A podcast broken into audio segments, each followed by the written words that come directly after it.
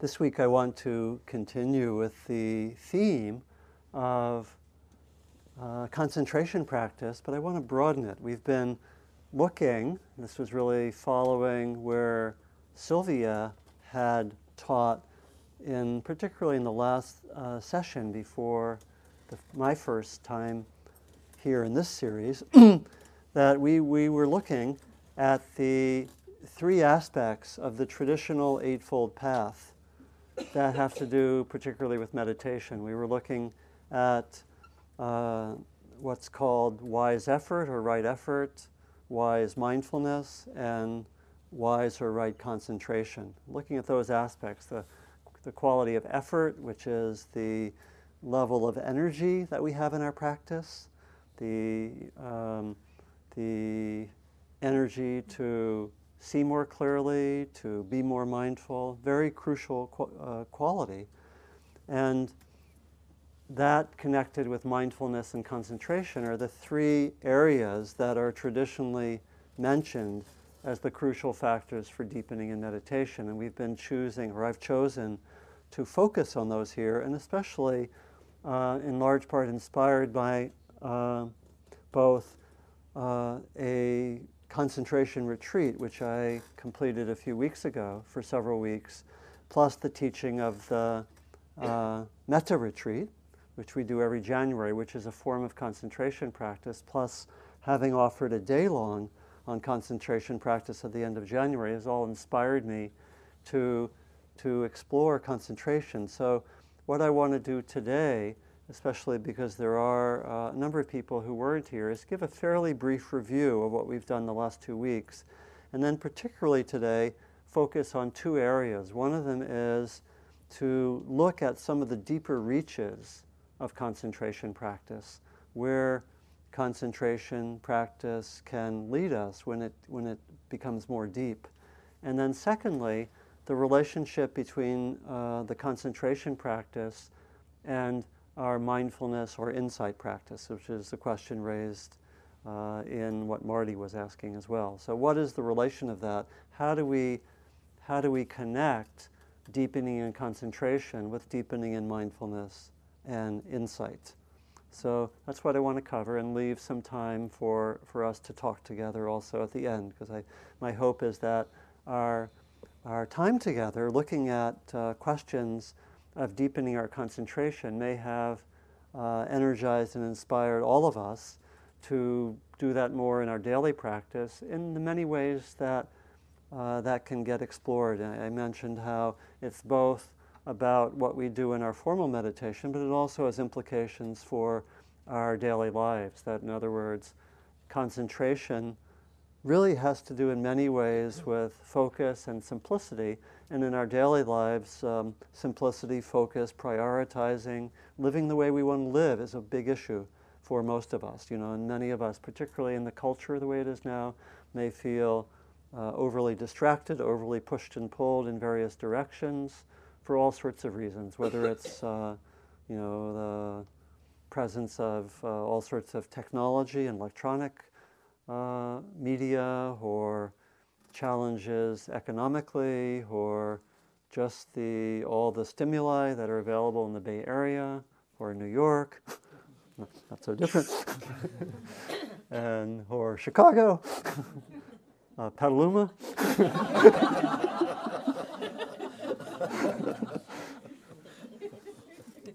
Petaluma is definitely increasing in complexity. And I first went through Petaluma in 1985, and it was way sleepier than it is now, for sure. Okay, that's some of you don't know Petaluma so well. It's more of a little bit of an inside joke, but okay. So. Um, Just scratching the surface. Yeah, yeah. There was actually an article in Petaluma in the Chronicle yesterday, so we may know. Anyway, for those who, not on my reading list. Anyway. Okay. So. Um, so it is important to see these three qualities uh, effort, mindfulness, and concentration as very central ways that we can focus. And I've, t- I've talked about effort, uh, and again, for some of us, that may not be a good translation. The, the word in the Pali is virya, uh, which is actually related etymologically to words like virile, you know, and uh, has that sense of energy. Um, and it really has to do especially with the energy to be present and aware and wise moment to moment. Most basically, that's what effort is about. So it's not somehow about having this strain and this stress and striving and you know doing superhuman effort. That's not really the heart of effort. And it gets when we translate that as effort, we can sometimes have the connotations that have more to do with striving and strain, you know, in the sense of I have to do something that's totally unrealistic for me, like I should sit four hours a day where I've only sat half an hour so far. And if I don't do that, I'm a failure, you know. So it, talking about effort is not a setup for judging ourselves. It's really the what helps us to be more present and have more of a sense of practice moment by moment.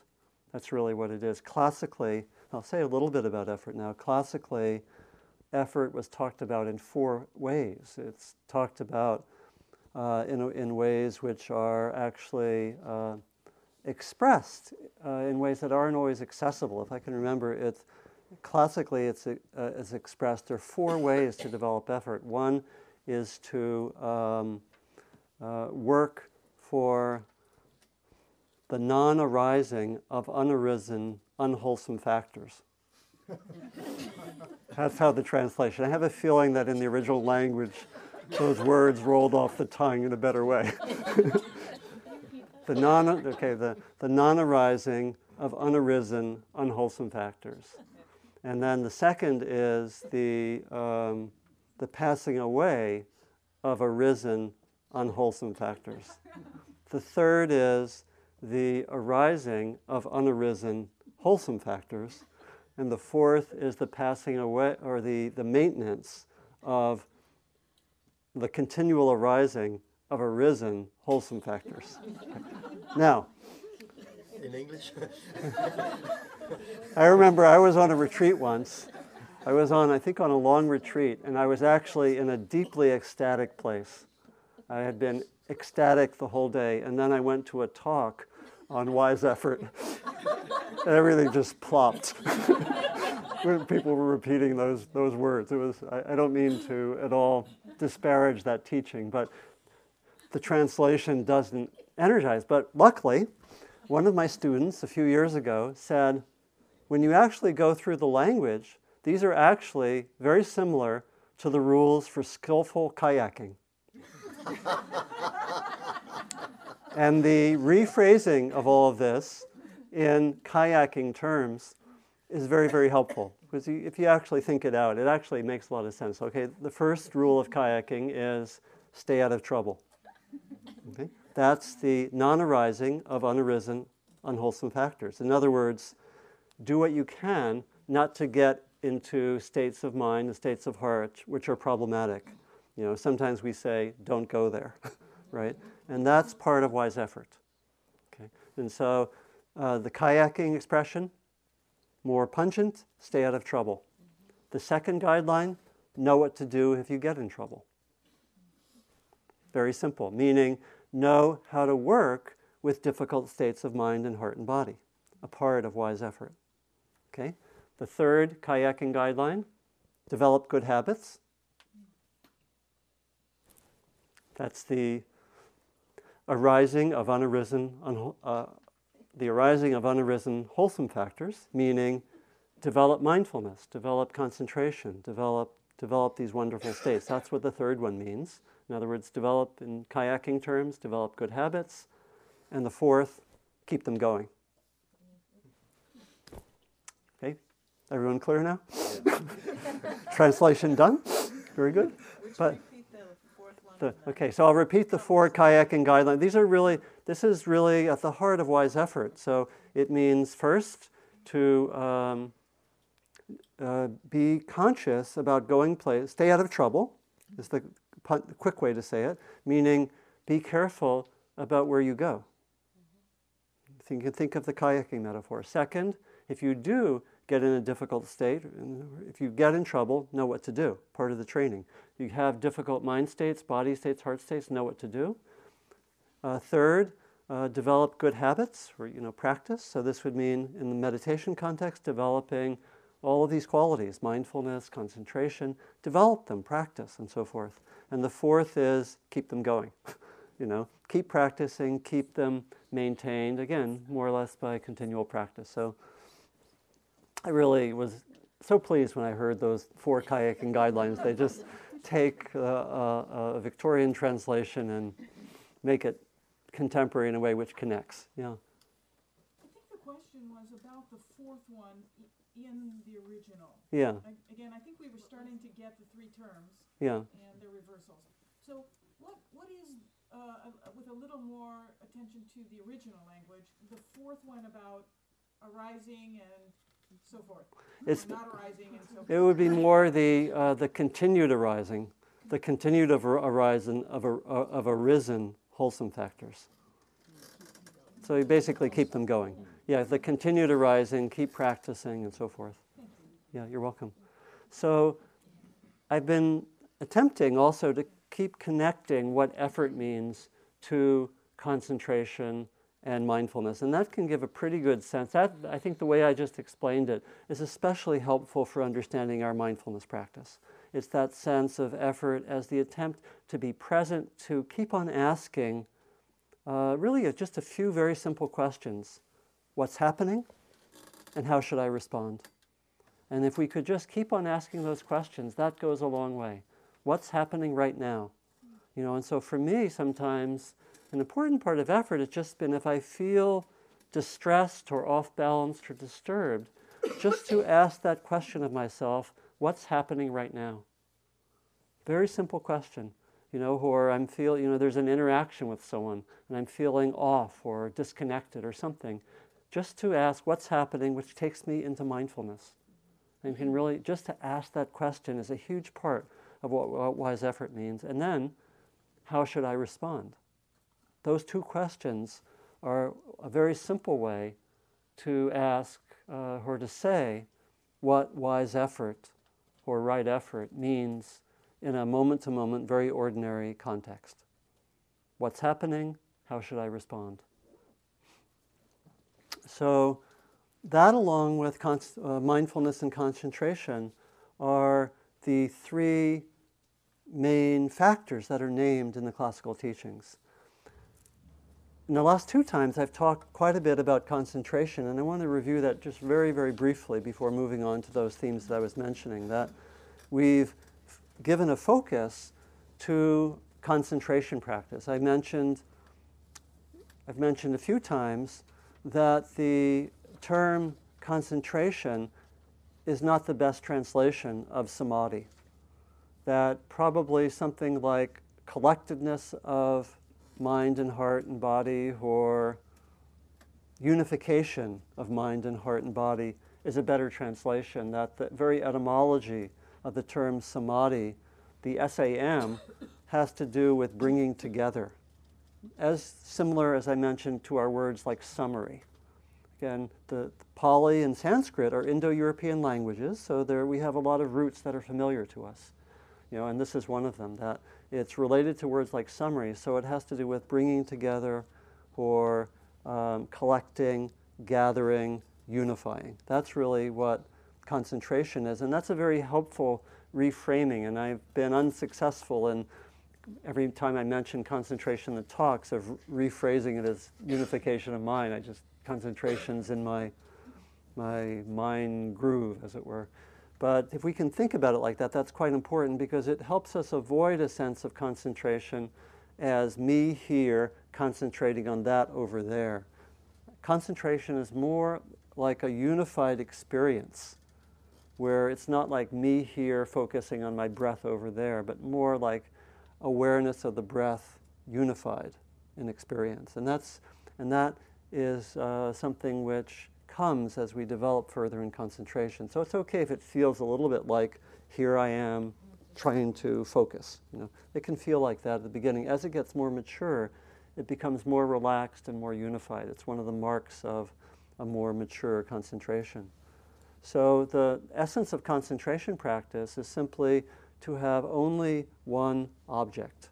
You know, I'm using object to mean could be the breath, it could be saying the metta phrase or having the sense of loving kindness in the heart. And I mentioned how there are classically 40 different ways to do concentration practice. And in other traditions, all sorts of ways, you know, looking at a candle, being with a repetitive prayer, a chant, and so forth. You know, at the end of the quotations, I have uh, a reference to the Russian Orthodox tradition. And in that tradition, there's the repetition of what's called the Jesus prayer, which is over, repeated over and over again.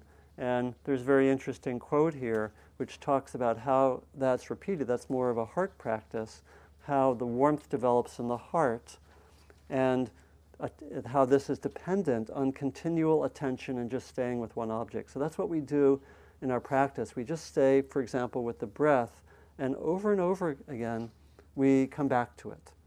And this is different than mindfulness practice, that we are just returning over and over again. So in concentration practice, if we have thoughts about something, we have you know emotion that comes for a while, we don't notice it, we don't note it and give a label to it and stay with it. We just immediately come back to the breath. I mentioned the exception to this is when something extremely strong happens that maybe is around for five or ten minutes or half an hour. And then we would switch out of concentration practice and go to mindfulness practice. So, concentration practice is crucial because it helps us really to, as it were, cut through our stuff. It helps us to see beneath the surface, to have that kind of microscope that lets us look more deeply. And for many of us, it can really be crucial to develop further in concentration and to give some attention to concentration because it helps us to go beneath the surface. And sometimes in our meditation, when we don't have adequate concentration, we may, be, we may just be spinning around. And so it can really be helpful uh, to deepen in concentration. This can be done by um, increased quality in meditation, where we actually have a little more focus uh, on how to concentrate. Could be like some of the practices that we that I did at the end of the sitting, where we just take three minutes, where we just have that high quality of effort. That's something valuable to do. Sometime in the middle of a sitting, just say, okay, just for these three minutes, maybe the last three minutes, I'm really going to give that quality of wise effort moment to moment. Sometimes we can do it for three minutes to try to have that same effort for half an hour doesn't work, but we can do it for three minutes. So that's a valuable way to deepen. We can increase the quality of our sitting. Sometimes uh, quantity leads to increased quality. So sometimes, it, a lot of times, it's helpful just to sit longer, have a longer sitting. Sometimes, I think many of us probably have noticed that when we sit, there can often be a kind of continual deepening the longer we sit. You know, so we might feel, okay, at 20 minutes, one layer falls off. At 30 minutes, another layer falls off. At 40 minutes, another layer falls off. Sometimes we have that experience. What that means, if we only sit for 20 minutes, some of those other deepenings aren't going to happen. And so it can be helpful to sit longer. Uh, doing retreats is a wonderful way to deepen concentration. You know, when I was first practicing and I did some of my first retreats, I, and I was I was very interested. I was practicing at that point a lot. I was practicing, I was a student, so I didn't have to work quite as much, and I was able to practice. I was able to practice about two hours a day. And when I did my first retreat for, I think, 14 days, I had the subjective experience that that 14 day retreat increased my concentration, you know, uh, as if I had been practicing for another year or two. You know, that it really the retreats can make a huge difference. And uh, so increased practice, retreats are another way to deepen concentration. But we need often that concentration to cut through our repetitive, habitual tendencies of mind. I think we know that. You know, that's why we sit in a protected environment. That's why we sit together, why we are silent, why in retreats we have silence and we work with stillness, we don't talk to each other because we want to reduce the input so we can develop in concentration. So we, we uh, as we develop further, we stabilize attention, uh, we have more of a sense of this uh, still small voice, as the, as the Quakers would say. Something, you know, a quiet interior presence develops further and gets, gets deepened, which is this beautiful resource. As we concentrate, develop, concentrate more, it translates not always in a linear way, but over time into greater ease, relaxation, um, greater peace, serenity. And again, it's not linear because, as we said last time, the practice of concentration has aspects of purification, as I was mentioning in the questions, which means that stuff comes up. you know, we have deeper concentration, we go to a little layer, a layer below ordinary consciousness, and we meet some parts of our unconscious, to use contemporary language. We meet some parts of our unconscious. I go at a little deeper level, and I realize, oh, there's that grief about this relationship, or what happened, or um, something else that is there waiting for me as I go deeper, or some kind of longing for something in my life that's not realized. I touch that, that gets met. And so it's not linear. It's not like we concentrate, we go to, to, deeper and deeper in a linear way, greater levels of peace, serenity, ease, relaxation. Generally, yes. In the short run, it can feel bumpy. And that's the purification process, just to know that.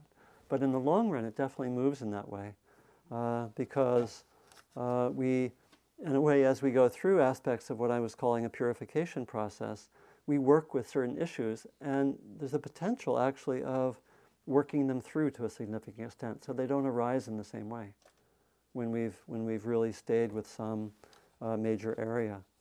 There's also, as we deepen in concentration, there's potentially this greater level of um, of bliss and even healing, that there can be very intense pleasure in concentration. The terms used classically have to do with, with rapture and with, with deep levels of contentment and happiness, qualities of peace. And that, that's a, a good segue to talking about um, some of the further reaches of concentration practice because uh, it's possible when one stays with the deepening of concentration to go into quite profound states of peace and bliss and happiness, which can be very, very powerful and valuable in a number of ways. Um, in the discourses of the Buddha, these are identified as what are called uh, jhana states. Uh, jhana is spelled J H A N A. And there are a series of deeper absorptions which are possible with concentration practice. Um, and these were actually the practices which the Buddha used throughout his life. And there, if you read some of the texts, when the Buddha was dying, he went into these deep absorption states. This is what he felt most helpful. So these states are quite valuable for having a kind of an interior sense of peace and, and bliss. So I know, I know that she's a physician, so this is, this is maybe, maybe right, some, something that is an emergency call, so we have to give some space for it. so if, the judgmental mind arises, do you know what to do? okay.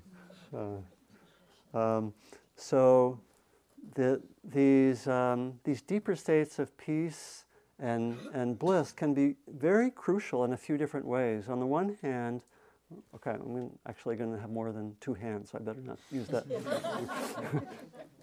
at least at least several ways. So, yeah, I kind of have the echoes of my high school English teacher saying, "You better be careful of your grammatical constructions if you use on the one hand and you have three things you're going to talk about. Be, watch out." okay, so. Um, so first, there can be with the, the, this, this peace and this bliss, it can be very powerful for letting us know of, of human potential and can really actually take away some of our, maybe our habitual or compulsive interest in other kinds of pleasures. You know, that in the light of the deep peace and bliss that's possible just from ordinary human being going deeply some of the other ways that we get caught or stuck or reach out or want this or want that may seem less important, and they actually can have less hold on us. So it's one of the one of the learnings which can occur as we as we explore a concentrated mind. Um, we there also can be, I, I think, quite a bit of healing that occurs as we as we maybe move away from some of our wounded territories and touch levels of peace and get a sense this is who I am most basically.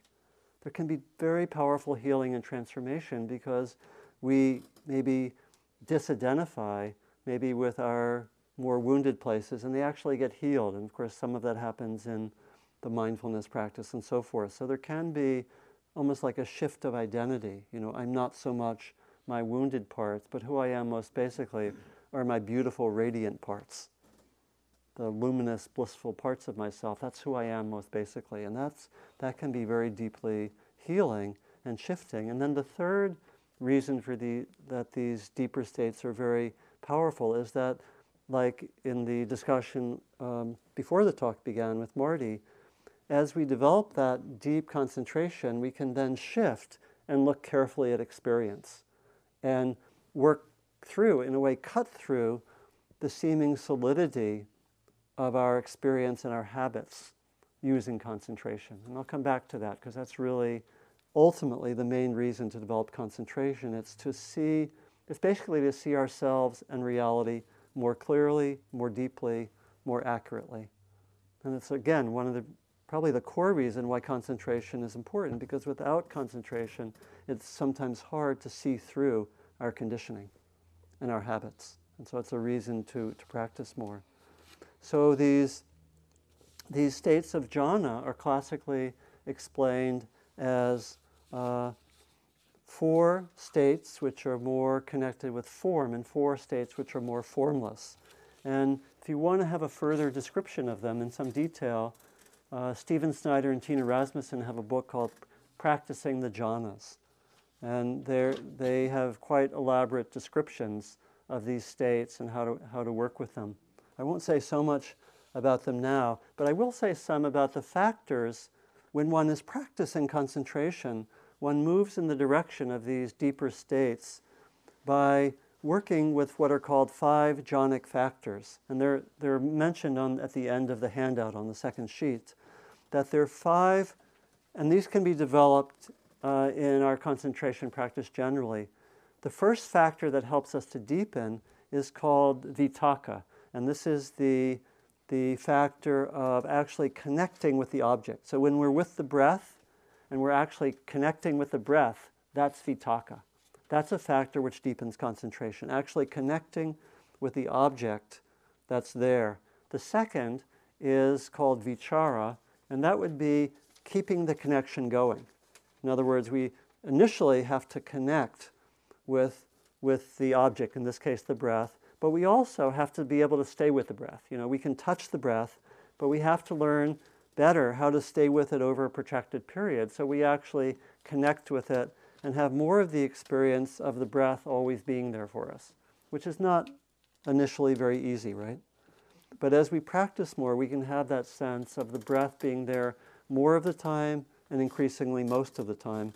And, and we can't even come to a sense of being in a groove with the breath so it's there all the time, even without effort, a kind of effortless effort. Is it a question of clarification? Very quickly, yeah. Uh, just, just a clearer understanding of what connection is. Yeah. is it awareness of, or you know, when do you know you're actually connected? Connected. So the question is about what does connection mean? Is it do you have to know you're connected? It's really about almost like um, uh, intending to be with the breath and actually touching the breath. So it's I think it's we would know. Yes, I'm aware of the breath. That would be a way of knowing that I'm connecting. I'm with the breath. I'm aware of it. I'm connecting. So these are all these five areas are ways to be a little more precise about what concentration practice is. We can say, how is my connecting? Is it occurring? am I then sustaining the uh, attention to the breath? And those are, those are two that we can focus on initially. The third through the fifth factors are factors that develop as concentration gets stronger. There's the third is called piti, which is translated often as rapture or joy. This is the experience of some uh, peaceful, blissful state starting to arise, especially a body state. You know, this would be sometimes some of us may experience some tingling or some energy in the body. This could be what we call piti. And this arises as we have deeper concentration. And it can sometimes be actually, um, it sounds beautiful, but it can sometimes be actually hard to be with. Sometimes the energy can get, can get, get, get a little ragged. Some of you may have experienced that.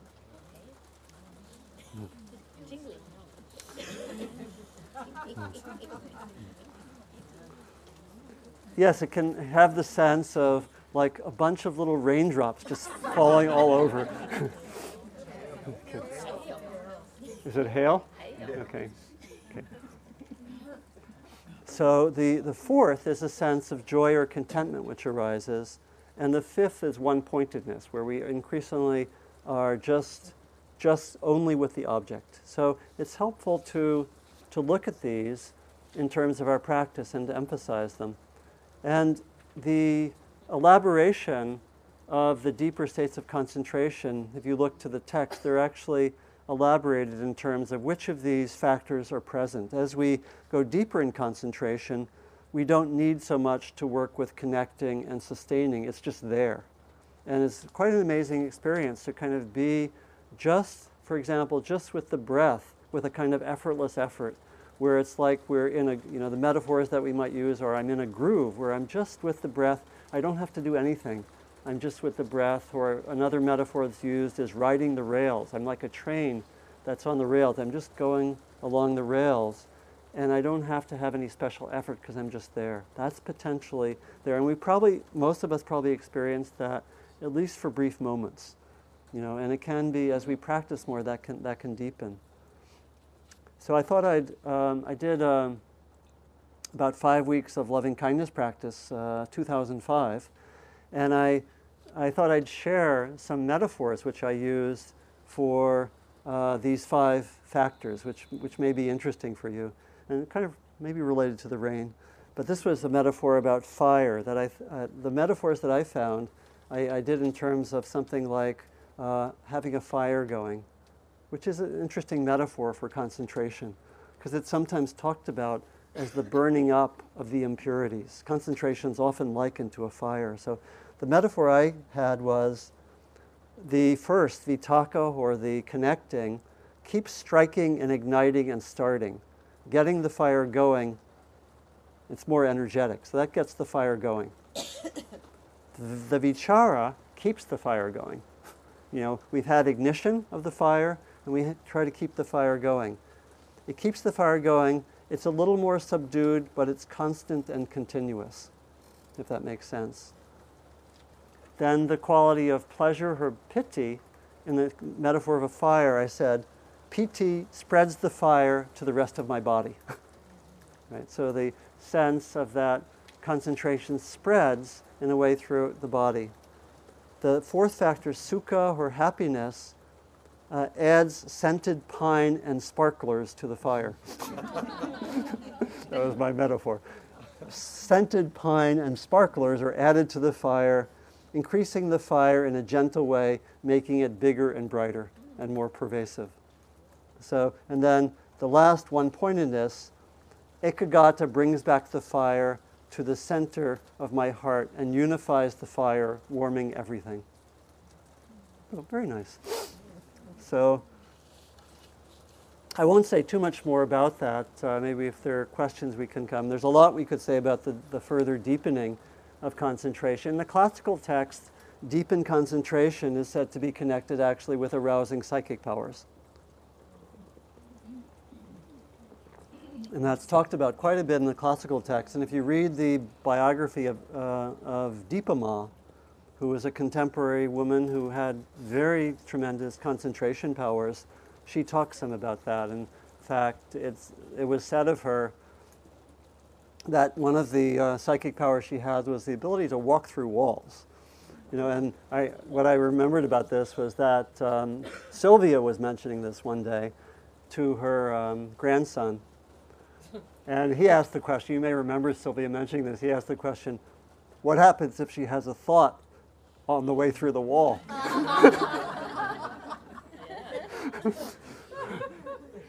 Do people using these powers get stuck in walls sometimes if they sort of don't have it totally together? so I, I, I won't answer that question, but so that was, I think that was Sylvia's grandson Harrison. Do you remember? She mentions him a lot. He's now a teenager. So, anyway. Um, so I won't go so much into that, but those are mentioned in the text. And the, I think, I think it is, um, I think it is maybe important just to, to bring uh, the discussion to this last part that I wanted to talk about, which is the connection between the concentration practice and the mindfulness or insight practice. Sometimes these are seen as separate practices, that one has different aims. In concentration practice, you try to deepen, you try to go to these very, very deep states. And that if you do mindfulness practice, it's a different practice. You're doing, you're doing the, you're cultivating awareness in not such a deep state. I think in the classical text, these were seen as to be combined. And in fact, that the concentration is important precisely for that reason I gave before, that we need a certain level of concentration to cut through habitual thought, habitual tendencies, our conditioning, and that giving a special emphasis to concentration can be crucial for us, especially in a daily life context. You know, that we can, if we focus on concentration and deepen it in various ways, it can really make a difference in daily life just for those, you know, just for that, those moments where, you know, we're caught by habitual tendencies. If we have a deeper concentration, we'll notice it more quickly. You know, I, am thinking of the Dalai Lama uh, said, you know, through all my training, it's not that my bad habits have all gone away. He said, I come from a part of Tibet which is known for angry and irritable people. he doesn't, not, not usually broadcast about the Dalai Lama, right? But he said, I come from a part of Tibet which is known for irritable people.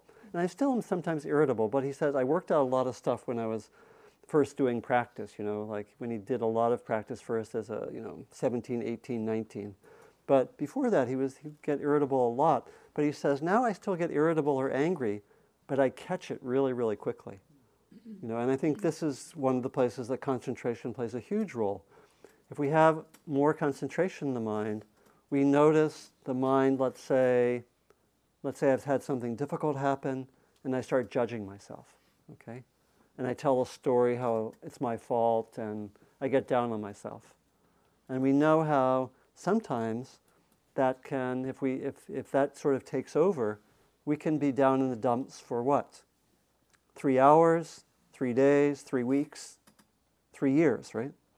You know, it depend, depends on, on the, the depth or the severity of it. But we definitely could be, have that uh, storyline, that judgment take over. When there's concentration, when there's more concentration, we notice it in five minutes. Or we notice it in, um, you know, later that evening, we notice, oh, I've been really hard on myself. And it's not so much that we do meditation and concentrate, but there's more like there's concentration in our system. And we notice more. And it's been interesting. I've, one person who I've worked with recently at the Metta retreat, uh, she had, you know, she's been doing a lot of retreats. You know, she's a teacher. She works all the time. She's a teacher at a community college.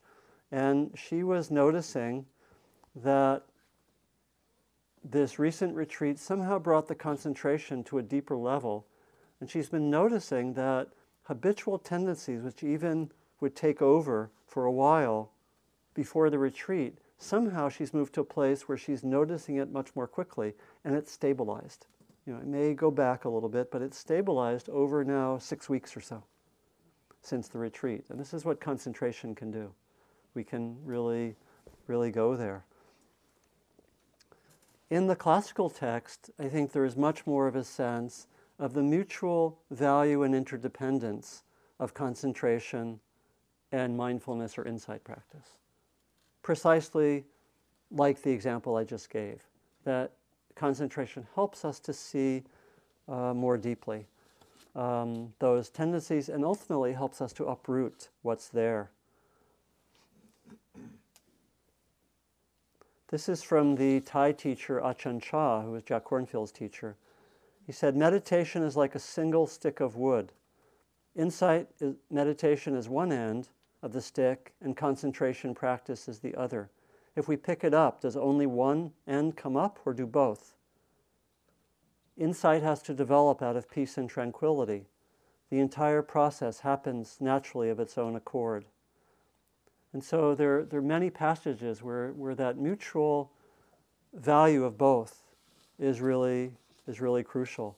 And so, for even the way we start doing mindfulness practice, we say we need a certain minimal level of concentration just to do mindfulness. That's why typically we stabilize first by being with the breath.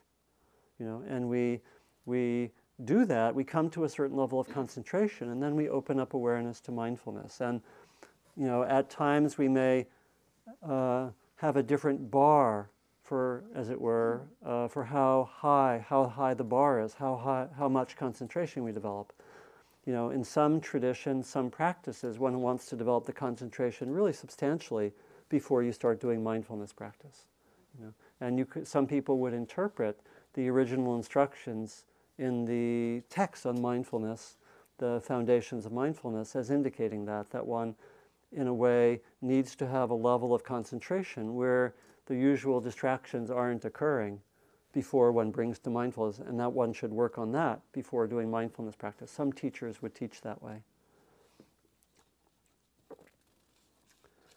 And there's a sense that they mutually help each other. It, it's said in, in one place, the foundations of mindfulness are the very basis for concentration. So we need mindfulness practice for concentration, and we need concentration for mindfulness practice, that they mutually imply each other. And um, it's also, again, I'll, I'll, just repeat that the concentration is necessary. I found some very powerful quotations where, where, it's, where the importance of concentration is laid out. This Dhamma, said the Buddha once, is for one with concentration, not for one without concentration.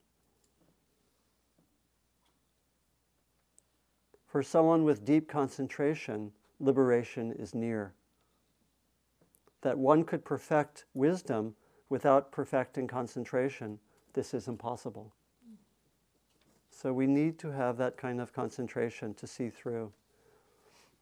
So I could say a lot more about that. Maybe I will next time say a little bit more, but I just wanted to end by suggesting that we work with that balance of concentration and mindfulness in our practice. If you feel so called, for this week, and then we can come back again. That we do something like what we did in the sitting, where we maybe sit for half of the time or three quarters of the time, work to stabilize attention, work with the breath, and then shift attention just to looking at experience.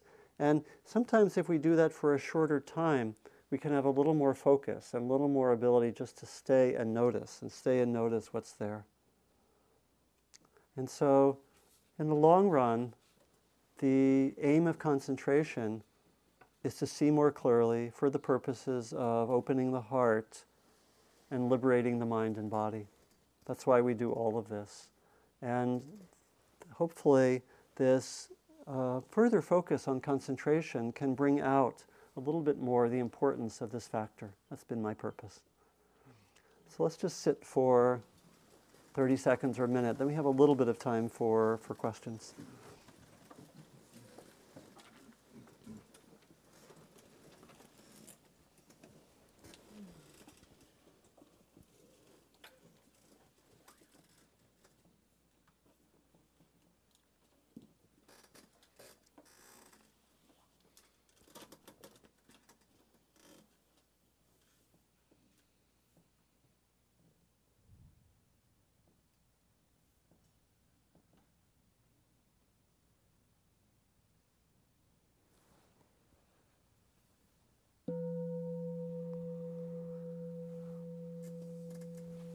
Thank you.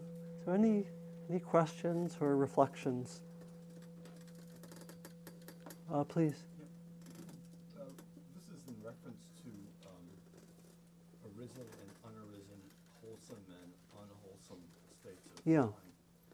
Um, at, at least initially, it, it would sometimes seem as though the effort to make that effort to, to cope would have a quality of awkwardness and artificiality about it. How is that to be interpreted? Is that simply to be accepted and worked through? Or does that suggest that something is inherently wrong with the approach or Yeah. misguided? You remind me of your name? Scott. Scott. So Scott's question is about the uh, the quality of uh, what we're calling effort, uh, and sometimes it seems to be uh, have seems to be awkward or artificial or um, kind of deliberate or not so fluid, we might say, if I'm if I can in- interpret it in that way, and particularly for the uh, what the uh, well different different qualities of effort, and that's fine. Basically, it's it's um, sometimes the analogies used that at the beginning of our practice it is a little bit uh, challenging, hard, can feel artificial, can feel like I'm straining sometimes. You know, sometimes the analogy used is that we're like uh, on on some of those old I don't know airplanes where you have to get the propeller going by hand, you know, and then you have to get out there and get it going by hand, and then it takes a while to do that by hand, and then you get in the, the plane and it's going by itself. And so, yeah, it can feel like there's a, a lot of effort, particularly with our distracted minds. You know, we're, we get, we're, most of us probably are somewhat overstimulated. We have distracted minds, and what does it take to bring it back? It can be, you know, it can feel uh, awkward or like I'm not quite doing it or like I have to put out this extra effort. Is that some of what you're getting at? Yes, or, and the other piece of it is that it also seems somehow or other uh, contrary. We, we've grown, uh, you know, certainly in the last decades, we, we have this sense of uh, all of a sudden everything should be illuminated. It should all happen at once, Yeah, it, as opposed to putting in the, the effort, the work, yeah, yeah. step by step. Yeah, the work and the effort are, are, are crucial. And again, it's, it's not so different from a lot of very ordinary situations of learning. You know, someone who wants to be a musician has to go through learning the scales. Let's say a pianist has to go through learning the scales, which can feel awkward, can feel like, I don't want to do this. You know, why am I doing this? Can have all sorts of things come up. And, and yet one has to somehow keep the effort going. It can sometimes feel like pushing. It can sometimes feel like this is not coming out of the greatest part of me, and that's okay. And then, you know, when one when one studies any line, there was, there was someone did a very interesting study of people who were at high levels of proficiency in all sorts of disciplines, whether an artist, musician, engineer, scientist, you know, nurse, whatever. And they found that it had the same dynamics that at the beginning there was some, some, something of this awkward, gotta keep doing just to get things going. But that the qualities of, as it were, the so called expert were th- those of effortless effort and of ease. And that, that, and that was true across all these different disciplines, very quite similar. And meditation is no different. So, yeah, it can, it can feel like that, and it's just normal and fine. So, and it does, and we, it does take that effort, even if you've been practicing for a long time. It, one has to especially when you do something like a retreat. It, you know, it's people have been practicing 20 or 30 years. They go to a retreat. The first few days, you have to have that kind of effort. It's hard. Probably a lot of you know that from retreats. That it's, it feels like, oh my God, I've been practicing for so long. I've come to Wednesday mornings regularly. Shouldn't I have a better fate than to sit here on the first day of the retreat and feel like I'm in a swamp? but you have to do it. So yeah, it's, it's normal. And, uh, and actually, a significant amount of what we call proactive effort, sometimes awkward, is necessary. Yeah, thank you. Uh, please. I guess, you know, and it could be a translation Yeah. thing partially, but this whole idea of wholesome and unwholesome, I'm having trouble thinking about that without bringing judgment Yeah, into it. yeah. Uh, and then I, re- I remember this is your first time here. I, I do make comments quite often about the Victorian nature of all the translations. you know, and wholesome, unwholesome, uh, even words like effort, concentration, they're, they're all, I think we're in need of better translations. And I personally Um, I don't use the words wholesome and unwholesome that much because it can lead to being judgmental. You can think of it, uh, some people prefer words like skillful or unskillful instead of whole. It, it basically means those, uh, and it's, it's complicated, but I think what's being got at is that there are certain states which um, tend towards freedom and certain states which tend towards getting stuck. And we want to encourage the first and work through the second. That's pretty much what's being said. You know, and, and so I think um, a lot of people use, it's not a literal translation per se, but use the word skillful or unskillful, which is a little more neutral and not so much tending towards judgment. So, so I think, you know, I, I think there's a whole scale reevaluation of many of the translations for, for exactly the reasons you bring up. Yeah, thanks. Maybe last one. I Yeah. just wanted to make a comment about the concept of judgment. Yeah. In terms of wholesome and unwholesome. There's always room to be discerning, Yeah. and, and that's a, that's a different approach than judgmental. Yeah. Discernment should always be in your life. That, that's right. So, so the, the comment was about, in terms of, we use the word judgmental, and uh, I go into this a lot of detail when I do da- the day long on, on working with judgments, but because it's been an important point, you know, that the, that uh, the distinction is between being judgmental and being discerning. And that uh, judgment is an ambiguous word because it's used sometimes to mean a neutral discernment. So it can be, again, can be confusing. And that, uh, you know, when I, when I work with people around the issues of being judgmental, what I actually find is that the judgmental state typically has some discernment that's all mixed up with reactivity. And so the purpose of the transformative work is to uh, work through the reactivity and liberate the discernment. You know, like if you, I don't know, are very judgmental towards your boss, you know, you may see a lot about your boss that actually is quite accurate, right? But the judgmental quality or some reaction or something, eh, some edge. And it's possible in working through that to actually preserve the insight that might well be there while working through the reactivity, help you be much more skillful with your boss. Um, he may or may not be skillful with you, or she. so, okay. Um, so I, I love this, these topics. I hope you do. hope I've conveyed some of my uh, interest in them. And uh, next week we'll continue, it'll be the last of the series. And you can use the handout. There are a bunch of quotations there that I didn't read from that are quite interesting. And also uh, some books. A good starting book, if you want to go further with concentration, is by Richard Shankman, who teaches here sometimes, called The Experience of Samadhi. If I had to recommend one book uh, to start with, it would be that. Then that further book called Practicing the Jhanas is very interesting. Those are both on the list. And then there, I also listed a number of websites and further further articles and possible retreats and uh, something I think that's not on here that that's I put out on the table. Spirit Rock does offer a concentration retreat. I think I forget the month. It's either April or May. Later later this spring, and that's um, a wonderful retreat where you can really focus in this way and develop. So let's just sit for 30 seconds or a minute to close. Letting whatever has been helpful from the morning, related to the theme of concentration perhaps, and its relation to mindfulness, or it could be sometimes we just come here and there's something else that was really important that has nothing to do with that topic. Whatever was helpful from the morning for you, let it be there, along with any intentions for your, let's say, for your next week or further practice.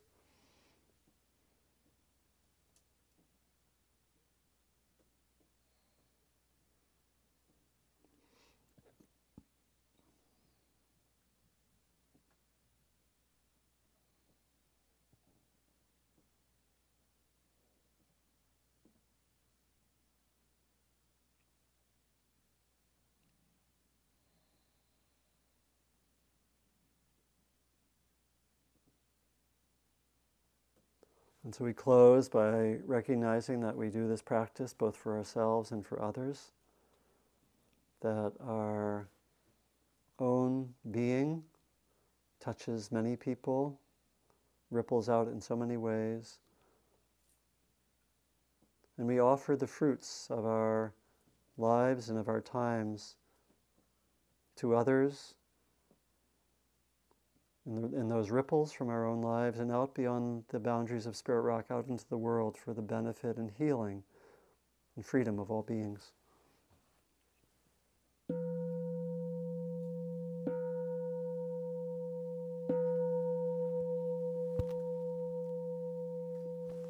So, thank you.